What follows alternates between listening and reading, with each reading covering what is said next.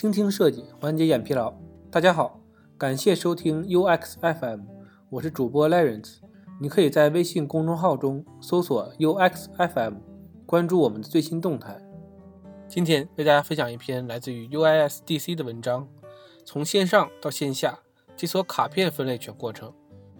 什么是卡片分类？卡片分类是一种简单易行的信息整理工具，它将信息系统中元素组织的让用户易于理解，用于帮助设计或者评估信息架构。通常在用户研究与设计初期执行，邀请用户参与可以真正了解符合用户习惯的信息架构。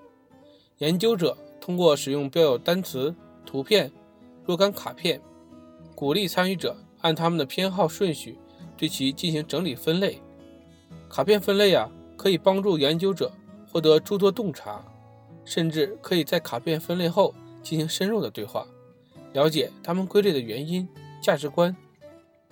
卡片分类的主要方法：开放式卡片分类，给定待分类的主题卡，参与者呀根据他们的理解，将主题卡聚合成若干组别，并以他们的描述内容进行命名。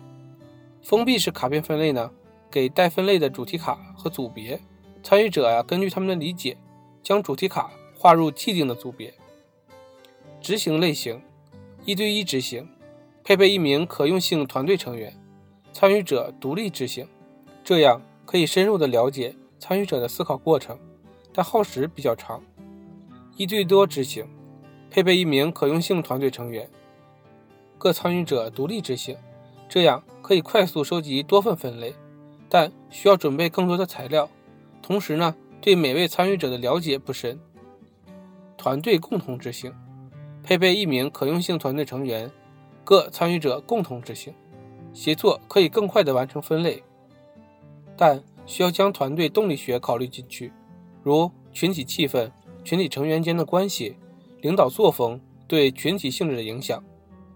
远程执行不需要配备可用性团队成员，参与者各自执行，这样呢可以跨地区执行，但无法了解参与者思考的过程。为什么要使用卡片分类？邀请用户参与卡片分类测试。有助于站在用户的角度来理解信息的组织，了解用户整理归类的方式，可以帮助产品团队验证分类是否符合用户预期，并进一步优化信息架构。那如何执行卡片分类呢？第一步，创建卡片主题卡，根据需要测试的主题准备单词主题卡或图片主题卡。每张卡片啊只有一个主题，通常数量在五十到六十。过量容易造成参与者疲劳。空白卡，准备若干空白卡，以便参与者自行添加主题。组别卡，考虑使用不同空别卡的组别卡，让参与者为组别命名。主题卡编号，考虑在不明显的地方编号，以便于后续研究者进行分析。第二步，执行准备，邀请用户。相关实验表明。十五个样本量得出来的分类结果，与全部用户的分类结果之间相关系数达到百分之九十。估算时间，提供估算时间有助于参与者建立完成时的预期。足够空间，以便参与者将主题卡平铺在桌上或者粘贴在墙上。随时记录，可用性团队成员可以随时记录参与者的想法、理由或挫折。准备奖励，如果合适，为参与者准备若干小奖品。第三步，执行测试，说明目的，向参与者简要说明本次开放式、封闭式卡片分类的目的。在开放式中，请说明要求参与者针对自定义的组别命名；在封闭式中，请说明想要了解参与者如何定义这些组别的。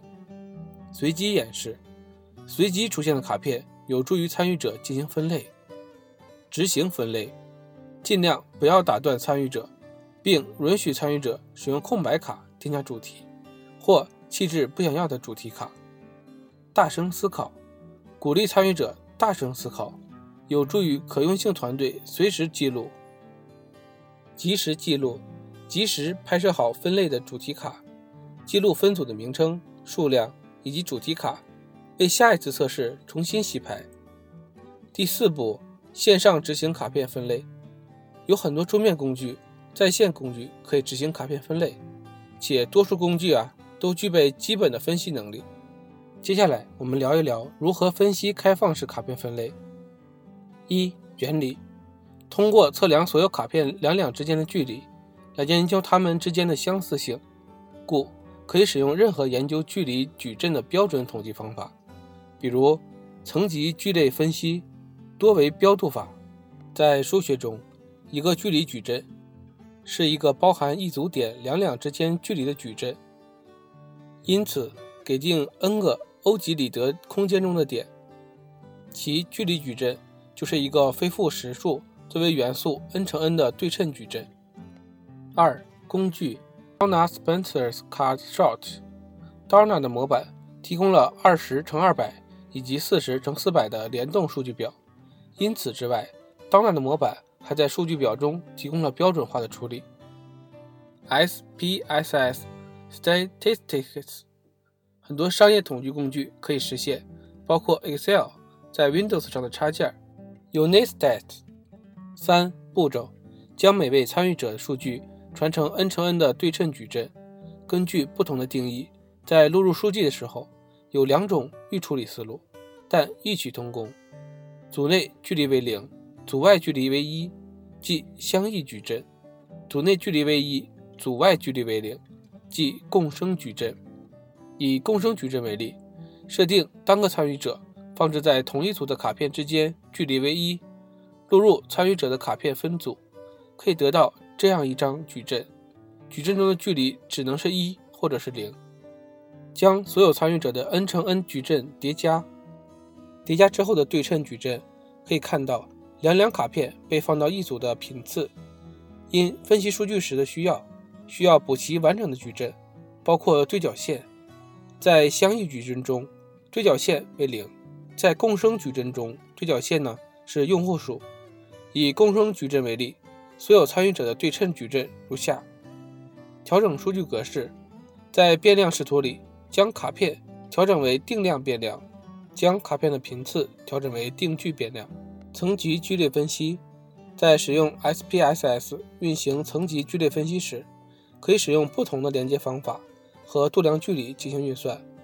根据经验呢，组间连接法和组内连接法以及 Word 法是比较行之有效的连接方法。同时呢，由于我们是对观察记录进行分类，在选取度量区间上，使用 O 型聚类的欧式距离或欧式距离平方连接方法，组间连接法合并两类，使所有两类的平均距离最小。系统默认选项。组内连接法合并两类，新类中所有项之间的平均距离最小。最近邻法以两类间最近点的距离代表两类间的距离。最远邻法以两类间最远点的距离代表两类间的距离。重心聚类法定义类与类之间距离为两类中各样本重心之间的距离。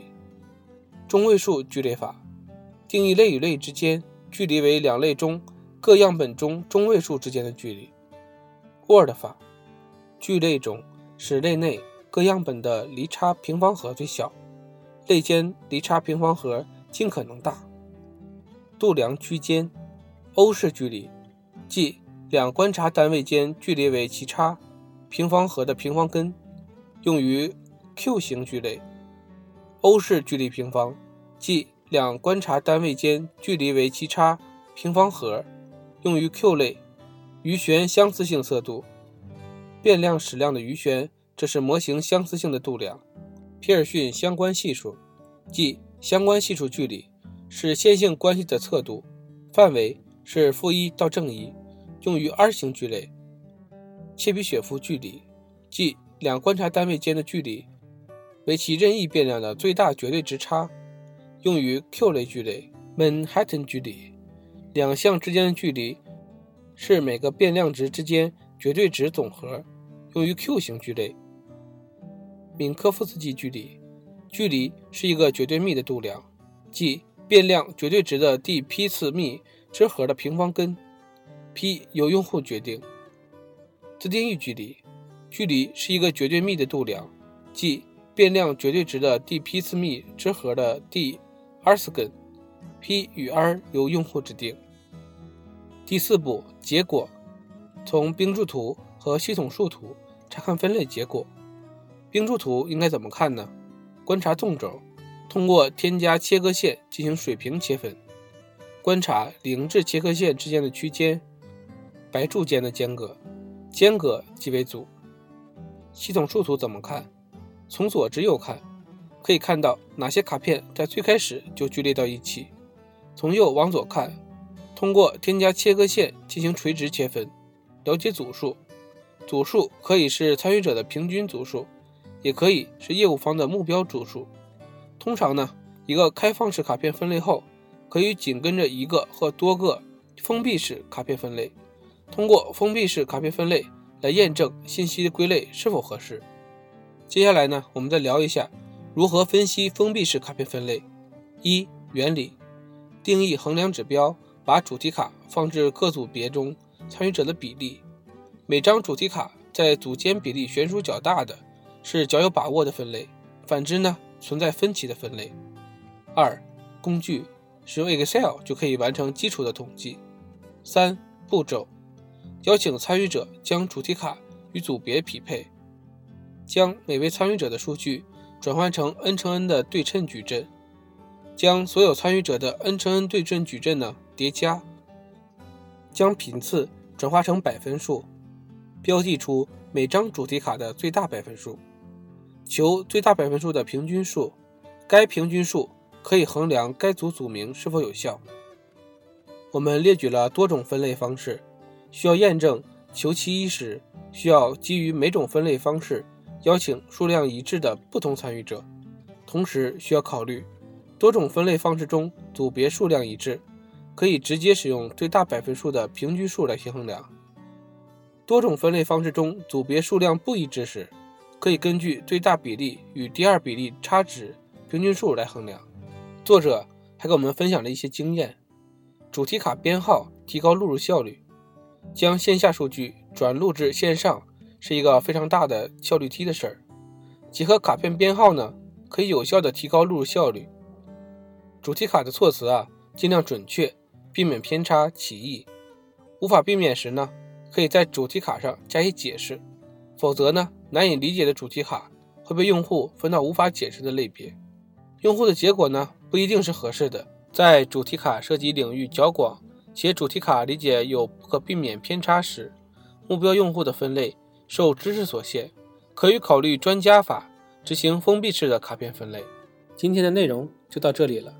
让我们期待下期的精彩内容。你可以在播客的文稿中找到我们的联系方式，欢迎给我们投稿或者提出建议，让我们一起把节目做得更好。